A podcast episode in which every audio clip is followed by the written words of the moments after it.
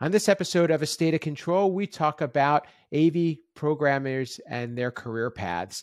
How have we gotten to where we are, and what are the different options for moving forward? All that and more on A State of Control. The network for the AV industry. What are you listening to? This This is AV. This This. this is AV, Nation. This is AV Nation. AV Nation is brought to you by Atlona, the go to provider for AV signal distribution and control in corporate, higher education, and residential spaces. Learn more at atlona.com.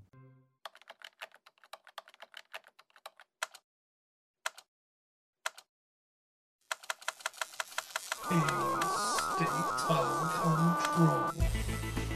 A State of Control, episode 105. Always be learning. Welcome to A State of Control, an AV Nation podcast that highlights the control programming and automation aspects of the audiovisual industry. My name is Steve Greenblatt. I'm your host. Thanks for joining us today. On today's show, we're going to talk a little bit about uh, career paths and where what's available for AV programmers, and also how um, an AV programmer should think about what uh, what what's their next step, or or perhaps uh, you know staying doing what they're doing is th- their chosen path. So we'll, we'll get into all of that, and uh, with us to talk about that are two returning guests, and we'll um, talk with them in a bit. And before we do, get to say hi to my partner here at A State of Control, Rich Fregosa. How are you, Rich?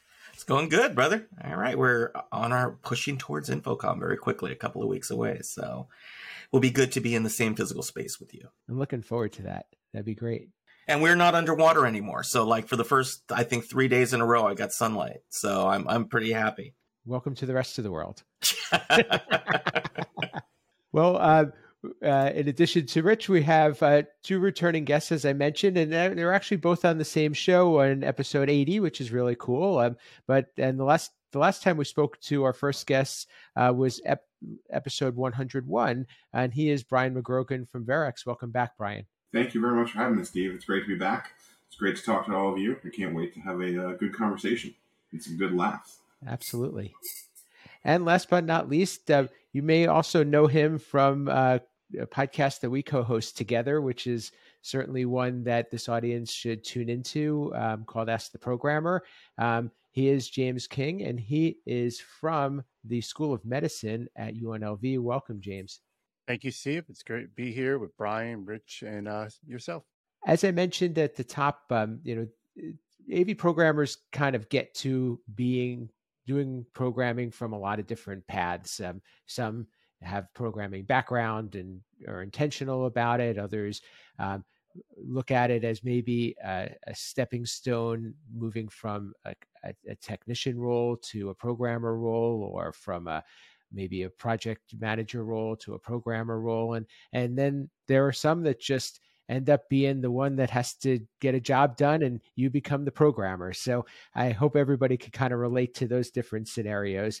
Um, but uh, in, in all the cases, you have kind of a choice as to what you want to do. Um, but everybody's experience is, can be quite different um, depending on the market that you're in, depending on the type of pro- projects you do. And, and we'll kind of talk about all of those.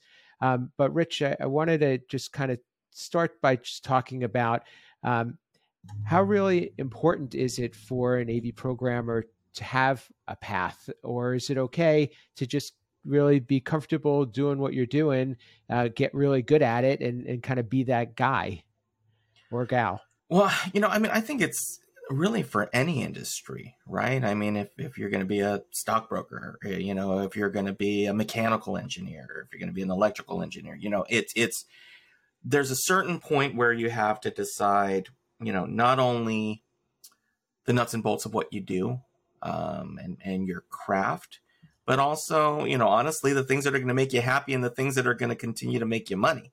And it does depend on where you're living and your age and your goal set. I mean, I know that, you know, at 21, uh, my plan and and kind of what I decided my trajectory was going to be is completely different as a middle aged guy with you know two kids and a house and and everything else. I, I I think that one sets you up for the other, where you then have the decision um, to say, hey, I want to keep what I'm doing and expand on that, or you know switch or you know i mean that's that's the beauty of youth right in in in that part and i think that's where we're talking necessarily where you've got kind of the groups right? You've got somebody who's breaking into the industry somebody who's maybe at that midpoint in the industry where they're they're uh you know kind of deciding do they take that next step? Are they happy where they're at? And then the other side of the industry which is okay i've kind of accomplished the things that where i'm at now. Are there new challenges available or is it time for that reach one teach one?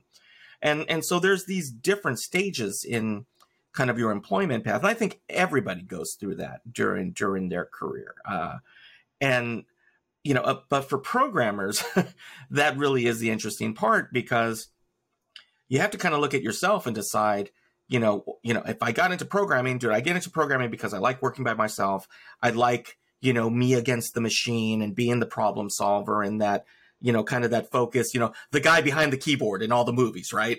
Um, you know, do I like, do, is that, does that fulfill me? Um, and are my management and social skills and, and, and all of those other skills, um, are those skills that I want to build? Um, are those skills that I have? Are those skills that I honestly decide that, you know, that's not me. I'm not necessarily the people person. Um, you know, I'm the, I, am the machine person. Um, so those really do lay out those foundations, which you can be a fantastic programmer, but software changes quickly. And so it's not like being uh, a co-worker. It's not like being a locomotive engineer, you know? I mean, those were, you know, those those trajectories were long and there wasn't a whole lot of change in the industry. I kind of look at it as like when we started out as a factory worker, like in a car factory, right? Um, you know, my I had family who in the 70s worked at the big Ford plants, you know, and they were really specialized and really good at what they did. That was less than 50 years ago. Those are not done by humans anymore. Like much less, you know, other people to pass it on, but you know, sentient beings aren't even doing it. So, you know, and that that but there was there was that period of time in between, you know, from you know World War II to you know to the mid 70s, 80s, right before that changed over. That was a good chunk of time we don't have those timelines anymore in a software world. And so in a software world, the flexibility for this generation, uh, you know, that, that, one of the things you used to laugh, right, is like when you were our age, if there was a gap or if you uh, job skipped, that was frowned upon, right? That was seen as a mark against you, right? You couldn't stay somewhere long enough. You didn't have the longevity. If you look at the resumes of, you know, the millennial and the Gen Z, you know, that's kind of the point of pride right? Because they are leveraging themselves. And, and I'm really glad about that because I think this generation of programmers doesn't necessarily have the guilt that that we had. We always had we, we always had that inferiority complex at times of like, you know, who is that? Oh, that's just the the XYZ guy, you know, that's the programmer, right? Always used to be the guy who came in with the laptop and sat on the paint bucket. Right? I mean, all four of us at one point in our career were the people that the salespeople and the engineering team and everybody pointed to. And who's that? Oh, don't worry about that. That's just the programmer, right? Sitting there typing away on the paint bucket, you know, while they're, you know, finishing floors around us and stuff. Um, this generation of programmers doesn't necessarily have to deal with that. And I'm glad for that. I, I'm glad that they can come in and decide that their worth is, you know, I, I provide a separate skill set of services. I deal with um, solutions. And and so yeah, and so they can leverage themselves instead of being locked in and paying your dues, which we all did. That that's what we all felt we had to do. This generation coming up, no, I, it's not that you don't have to pay your dues. It's just that they understand that as they build their skill set, they are valuable and they should be marketing that value to a place that's going to appreciate them where they can gain the income and everything else. So kind of bringing this all back in the long story, I, you know, I, I think that this generation of software programmers has the ability to give themselves lots of options and not feel stuck or trapped in a position. They can very quickly change their stars if they want to. And, and that's kind of exciting, you know, it's it's I'm glad to see after all these years that this this next group has has a, has the opportunity. James, I'll, I'll, shift over to you because you are somebody who recently uh, kind of changed your career trajectory, starting out really from IT, getting into AV, getting into programming, now getting into management. So, talk a little bit about that. Maybe what was the thought process behind it, and how much um, programming now plays in your roles or what you think your future is headed toward? Yeah, I did do a lot of changes over the year in my career. Uh, but I want to tack on to that where my end goal, like where I envisioned myself going to, was management. Um, so that was always something I saw myself going to. I actually never saw myself in AV or being an AV programmer. Um, kind of like everyone else, we've I've got thrown into it, and then my boss is like, "Here, figure this out, make it work," and that's what I was doing. So I do enjoy the programming part, and I have to say, Rich, you got a paint bucket. I never was that lucky. um, I sat many times on the floor, but yes. Um, so that was always my goal was to get into management some way somehow and that's one thing i like about higher higher education it f- allowed me to span i wasn't just a programmer I also was an installer. I was also a designer. In fact, where I was, I was I was very fortunate that I worked in an environment that we did 99% of the stuff in house. Um, the only time that we went outsourced outside of ours was when we didn't have the bandwidth or the resources to do the job. Um, and normally those were the jobs we were fixing uh, later. Um, so I was fortunate enough there. But I also want to hit on something that Rich has mentioned is, yeah, a lot of times the programmer was, oh, you know, don't worry about the man behind the curtain or the person behind the curtain. Uh, don't worry about them. They're they're going to do their magic, and that's it. But the pro the thing is now is programmers are are, are becoming headhunted. Companies are seeing like, well, Rich is doing this for company Z. You know, hey, Rich, we'll pay you 5% more. Come work for us. And then Rich does that and he does something great for company Y. And then company A hears about it and be like, hey, Rich, we'll pay you 5% more. Come work for us. And so, yeah, that changing jobs quickly is happening because they're being headhunted. Uh, we talked about that in higher ed is if you're in a area where there's a lot of colleges, colleges are seeing that. They're seeing techs, not just program, but just your techs and be like, well, James is doing this for the School of Medicine at UNLV. We can reuse him at the this school. So we're going to try to pull him over. So you, you definitely seeing a lot of that headhunting now. I feel Brian, I I, I do want to um, follow up on what James said, but I but also you you have, you have a, um, a, a nice progression story too that you could talk to, and and I could say that I was personally part of it at one point. At when you and I met quite a number of years ago now. Um, you were, I believe, a field engineer, and I was doing programming, and now you're leading programmers. So, I, I guess you know, talk a little bit to that, and also what um, what what what ha- is uh, I think one of the driving factors toward your desire to pursue that. Yeah, I mean, uh, just kind of like you said, I started as an on-site technician, bottom of the ladder. You know, let's run around and service these rooms, and uh, very quickly I saw, you know, this magic behind the scenes of this touch panel of that talks to all these different pieces. And I kind of saw in my career path that I had to go through being an install tech, you know, being a field engineer before I could get there, you know, and I, I feel like all of that has helped build my skill set so that I can understand a lot of what's happening behind the scenes and a lot of the way that hardware works in not just in a lab environment, right, but in a real world scenario, how it actually works, which allows me to think a little bit different about it, which and and that kind of set me on my trajectory. Um, and then getting to the programming side of things, right, like it, starting with these small jobs, and then all of a sudden getting thrown at a massive project with four way divisible space, having never done a divisible space, and being scared sitting there of okay, all right, I'm going to make this work, and you know, we're we're going to get through it. So, but yeah, I mean, you and I worked early on when you were actually programming, and it, it was awesome. You know, I have a lot of mentors along the way, which have been very helpful. Seeing the way that other programmers work, seeing the way that you know other things are done, and that's been extremely helpful.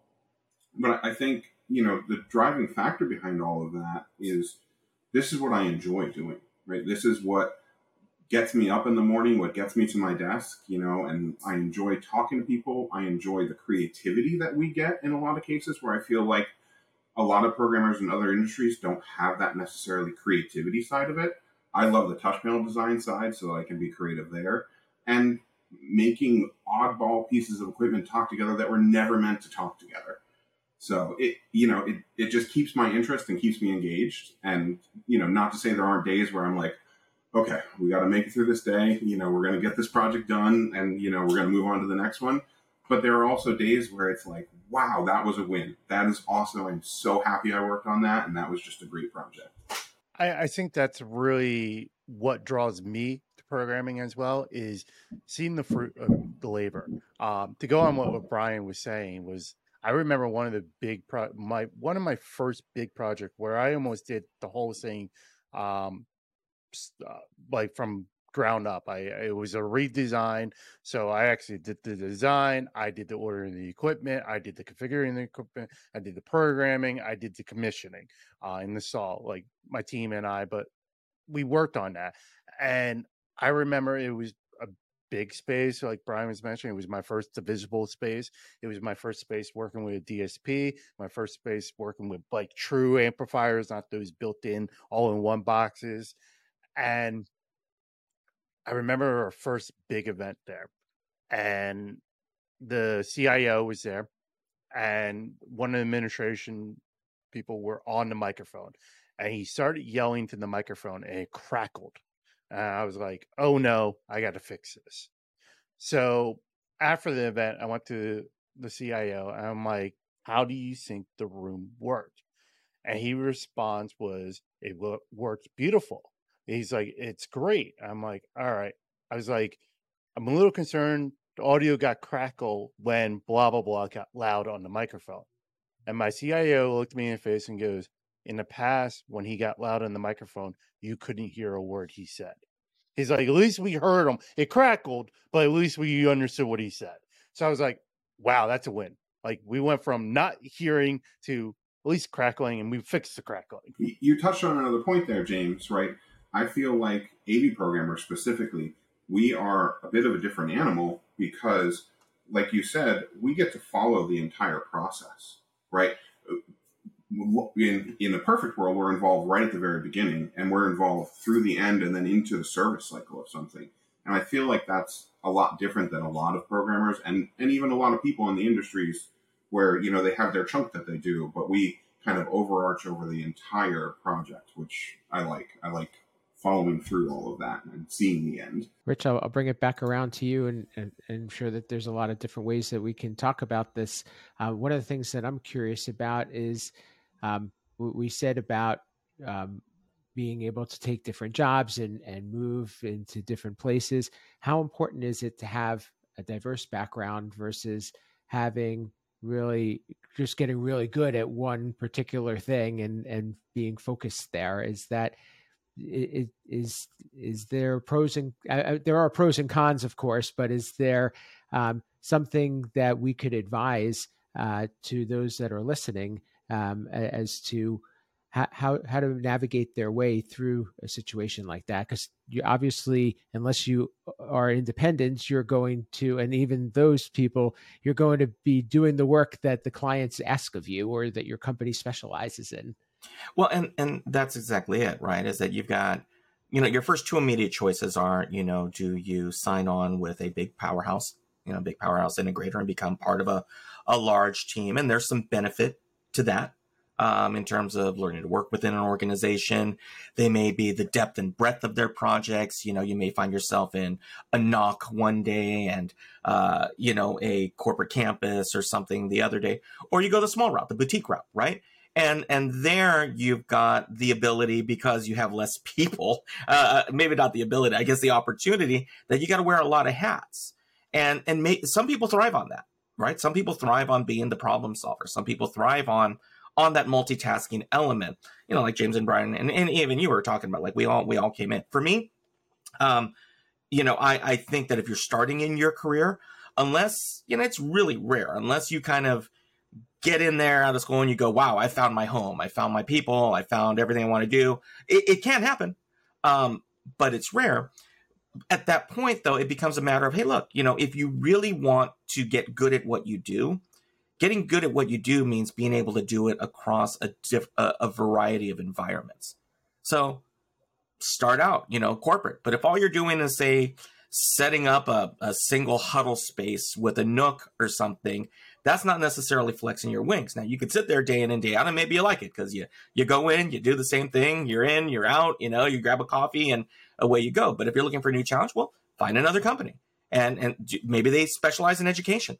So maybe now you're dealing with a campus, or you're working at a university, or you know, now you're still taking that same skill set, but in a completely different environment because you're dealing with, you know, maybe the uh, a campus IT, which is completely different than corporate IT. You know, maybe there's an opportunity for for resi or or retail um, or hospitality. You know, it, it's at that same point. Your approach should be the same. It's the stuff that you touch that will be different. But you know, I know that like when I advise people, I'm I'm one of the few that you know I jump in and out from resi to commercial and and and, and education and and but that's over, you know, 30 something years of doing it and blocks of time focused on one and then blocks of time focused on the other and you know it becomes kind of that that riding the bike. I'm grateful for that opportunity because i think they help each other out. You know when you're too far in commercial and you're dealing with a space you can forget about the people. And when you are in resi you're so focused on the people because the personalities and it's their space that you can forget about your process. So you know and and that is probably the, the i mean if there's going to be a difference between the two that is where you can find your balance. And even even education right? You know again you're you're dealing with a different subset of personalities and rules and processes. And so the more processes that you can get yourself experience in, the more valuable it makes you because you can come in and somebody says, Oh, yeah, you know, we're doing this. Yeah, you know, we've done classrooms before, not a problem. Here are the pain points that we ran into. And that becomes something that you bring to the party. And that's what you always got to look at, right? Is what do you bring to the party where it becomes a matter of, okay, these are the things that I've done. Is this something teachable? Do I want to teach? You know, or do I just kind of want to focus? Well, if if if you have that experience, a breadth of experience, and you come into, say, a small shop, you can kind of call your own shots at that point.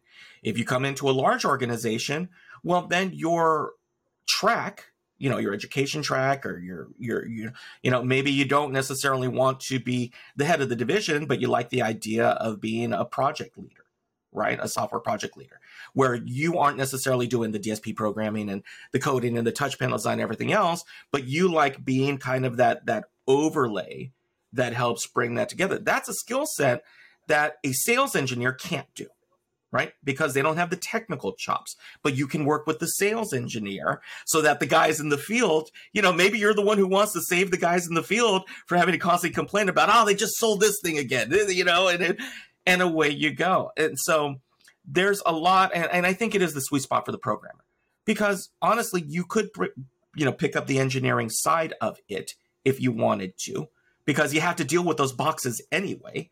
And you can also deal with the design and the sales side of it because you have to deal with those boxes anyway. Um, and so that really does become this. And, and again, I mean, I've seen lots of programmers do great at sales because they know what that end result is. And they're able to go ahead and, and relay that information. I've also seen, seen them be great PMs because they've gotten so frustrated with what was put upon them that they've been able to implement a process to help you know that last mile because that's really is for the programming side the control system programmers right you, you're always that last mile person right You may not get to actually talk to the end user. They may try to push you off to the side, and then everybody comes in to save the day. Um, but you're still there. You're still the one answering the questions, right? And so, um, you know, I think I, I I do like that because I think you can do both. I think you can be good at what you do by expanding um, the the width and, and the breadth of your experiences. Uh, Brian, now I'll take this from another angle too, because I think what Rich said is really important, and I think that there's something to be said for being able to be put in different place positions and different roles, but also dealing with different types of systems, even though it's all programming. How important is it to have uh, different exposure and experience with languages or or different products that you normally wouldn't work with? I think obviously the more diverse your portfolio is, or the more diverse your knowledge is across product lines, across programming languages, makes you more valuable, right? And makes you eh, kind of better at what you do, um, for lack of a better term there. But especially in today's world where we have to pivot all the time, right? A, a sales engineer might have sold your control system X. And by the time we get to installation, control system X is 12 months out. We have to go with control system Y. And so, how do I get myself there? And the answer to that, honestly, is always be learning, right? You, you always have to keep on top of everything. And so, having the knowledge across the different levels of platforms, and not only you know your control system platform, but the DSP platforms, you know the different different aspects that have to be done. I feel like a lot of my time, I don't want to quite say 50% of my time, but a good chunk of it, 35, 40% of my time, is working with technicians, working with end users about different pieces of the system that aren't necessarily mine, but I have to understand them and I have to know how to go in and change them to show the problem's not here, or, you know, to rectify the problem, we're going to do it here and and it's kind of put back on me to prove that it's not me. So without having the knowledge of all the different product lines, I don't want to say that I would fail, but I certainly you know wouldn't be able to get those jobs across the finish line as easily. So I think it's extremely important to have a diverse skill set and have a diver- understanding of a diverse set of systems.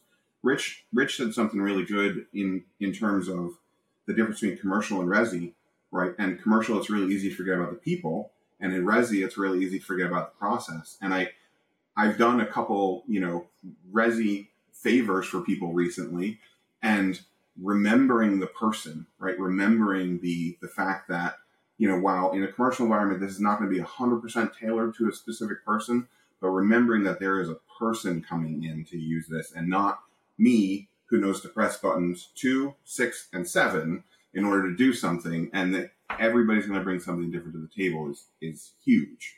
So I thank you for bringing that up, Rich. That was that's really a good point. James, uh, one of the things that I'm a big believer in is that, uh, as as Brian said, always be learning. And I know that you and I have talked about this before. Um, how do you go about that? And and is that something that you would expect uh, an employer to be uh, endorsing and and providing that opportunity, or do you recommend somebody doing that and taking the responsibility upon themselves to do the, the work on their time, or or put in at least their share of time to be able to advance their career and potentially be be doing training, attaining um, different levels of, of qualifications, let's say, to allow them to advance? Great question. And my answer is yes and yes. Um, I know we've talked about this and we have hinted on it with uh, as a program as well, but always be learning. I that's a hashtag I use all the time on Twitter. I'm always learning whatever I can. Um, the thing is, let's just even look in the true IT world and programming world, uh, COBOL. COBOL was a dead language. All COBOL programmers got fired, got laid off. If they didn't have a skill set to go to something else, they were out of a job. Uh, we see that all the time in IT where things quickly change. You either got C, C sharp, Java, JavaScript, like everything is changing. Um, and AV is starting to get there now, especially AV programming with going into the Python and the C sharp and the all those common languages. So if you don't learn and you don't apply new skills, you're gonna end up like the COBOL programmers without a job. Uh, so it's definitely important to always be learning, always advancing your career. Um, and when I interviewed for my current position, one of the things I talked about was I wanted professional development for myself and my team. Um, and the company backed that. Um, so I'm like pushing my team right now. I I have two outstanding techs on my team full time. I have student workers on my team, and I'm sharing all resources I can with them. In fact, I just learned the other day one of my student workers went and got BIAMP training on the 101 and the Tesira. So he's actually certified in BIAMP. I never asked him to do it. I just provided the links to them. Uh, appreciate it. And this is a good skill set for him.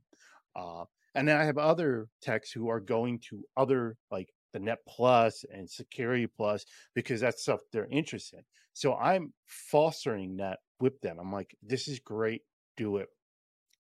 But if you're in a job that will not pay or will not foster it, it's then it is on you because you should always be learning and you're gonna set yourself up to a position that is gonna get you there. Um, like I've told people, it's don't I, I know the saying is if you're the smartest person in the room, you're in the wrong room.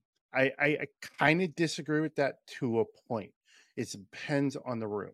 Because if we're sitting in a room right now, all four of us in a room, I agree. We're all programmers. If you're the smartest programmer in the room, you're probably in the wrong room because you're not learning.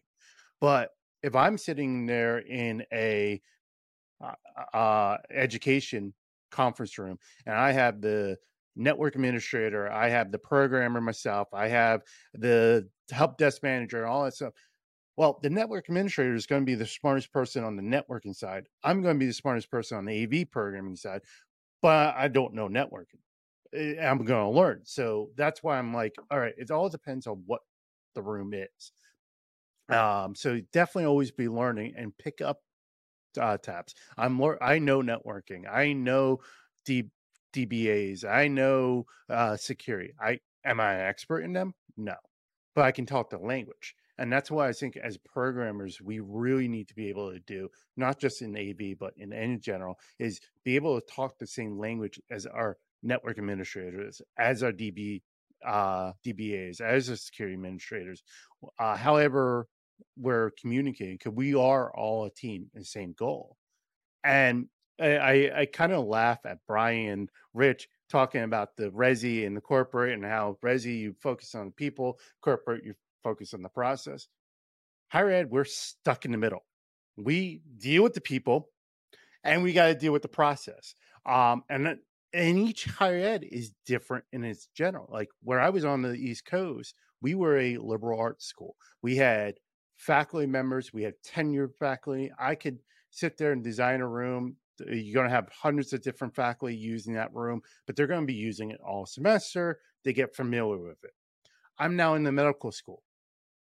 I might have a doctor who's a world heart surgeon who comes in once a year to give a lecture. They don't care how the room works. They want to come in, give their lecture, and they're leaving and going back to the hospital.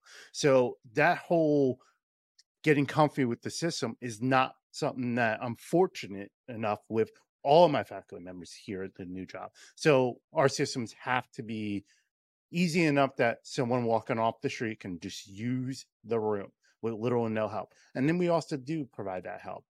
And like I said, we do also have those recurring faculty members who teach and all that stuff. Um, so everyone's different. And like I said, we fall in the middle in higher ed where I got I have users. I got to deal with my end users, but also I got to process because there are so many wide users. Like at a Resi, you each Resi is different, but you know I can teach Rich. Okay, you know here's the buttons you're using to turn on your system, and that that person's great. They know it. That's they that doesn't change. corporate, you might have to, you know, teach a secretary or a business administrator of how to turn on the boardroom for the the president but then they get to use it's the same person they understand it for higher ed like i said i got a rotational of people coming in. I have people coming from the community i have faculty i have deans i have president of the university and sometimes knock on wood we have presidents of the united states coming and giving speeches. So we have a wide range of people. Very well said, and that's probably a good place for us to stop. But it, this is just a wonderful conversation that I think we all uh, were able to to really feel uh, a part of, and, and also be, relate to in many different ways. And I hope our audience also feels that same way. But please reach out to uh, any of us here if you'd like to talk a little bit about your situation or anything that uh, any more insight we could provide. Um, with that said, Brian, how can people get in touch with you, learn more about Verrex and anything else that you're up to? I mean, as Uncle Richie always says, you can find me on the interwebs at B. Magrogan on all the socials. You can find Verrex at Verrex.com and learn all about the services that we provide uh, all the way through. Um, and uh, you can reach me, uh, B. Magrogan at Verrex.com. Excellent. And uh, James, how can people get in touch with you, uh, learn what you're up to, perhaps listen to our uh, state uh, our Ask the Programmer podcast and also uh, learn more about the School of Medicine at UNLV. Uh, so yeah, you if you Google me, you'll find me. Um, Twitter, AV underscore James King. Anything with HETMA. Um, I am very involved with HETMA. I do write for the Higher Ed Digital Magazine, the IT and AV column. I see uh, mention co-host of Ask the Programmer that comes out weekly. Uh, again, I'm out there. You can find me. I love to connect with people all the time. Uh, take him up on that. And uh, Rich, how can people get in touch with you? And uh, if you have any more uh, closing words that you wanted to share, uh, please do. Well, yeah, I, I'm, I really do want to reiterate that, um, you know, reach out. Uh, there are lots of Twitter groups. There's Facebook groups, obviously. Any individual here, um, but you know these are the these are the ones that you know sometimes you don't know the question asked. Sometimes the just thing to do is introduce yourself and say, "Hey, I've been doing this for a while, and you know, what do you think?" And and you know, tap into those resources. Um, InfoComm's coming up. You know, if if you haven't asked, if you're working for a company, if you haven't asked to go, campaign to go. You know, expand what you're doing. Um, you know, HETMA has things going on. There's there's regional shows that are opening up again. Um, you know, we're seeing the opportunity for you to be out there, and and it is important not only to be working on the nuts and bolts of what you do, but the the social side of what you do and getting out and, and meeting other programmers because again once once you can kind of get away from being isolated and, and, and on your island you remember that there's other people in the industry you build your friendships and and you know i mean steve and i decades you know at this point it's come from that um, you know seeing each other and and and having that opportunity to just be able to pick up the phone and say hey i got something going on and you know business personal any of those things but it's important to have those friendships as well. You know, your your working environment. Spend a great t- deal of your life working. Try to make it as fun as possible, as as I do with Beagle sitting back here. Um, so you can go ahead and find me on the interwebs. Uh, while you, know, you can also see the dogs on the interwebs as well. Uh, FregosaDesign.com on Twitter at rfregosa. But first and foremost, as I always say, I hope you find me here on AV Nation TV with our suite of shows that hit all of our verticals. And please support our sponsors. Well said, and uh, it it is true, and and I think that. Uh, that these friendships go a long way, and, and we all feel very comfortable talking to each other and sharing stories. and And I, I rarely find people that are are closed. It, it's really what makes our, our, industry so cool and so uh, welcoming, and and um, and I think keeps people in it. Um, for me, you can reach me on at Steve Greenblatt on social media, my company Control Concepts at controlconcepts.net. Um, please, if you uh, do like this show and you want to uh, hear another podcast that's similar, uh, ch- check out Ask the Programmer. Rich was on and uh, did a fireside chat with us uh, for an episode uh, and also uh, shared a little bit about some of his experiences. So check that out. It's a really great episode and one of our uh, probably more downloaded ones. Uh, but for um, this podcast in AV please go to avnation.tv, just like Rich said. Uh, leave a rating, review, let us know what you think. Um, we're always open to new guests, new show ideas. Please uh, reach out to us about that. We want to expand our horizons and we want to keep on serving this audience. And uh, with that, this has been a state of control.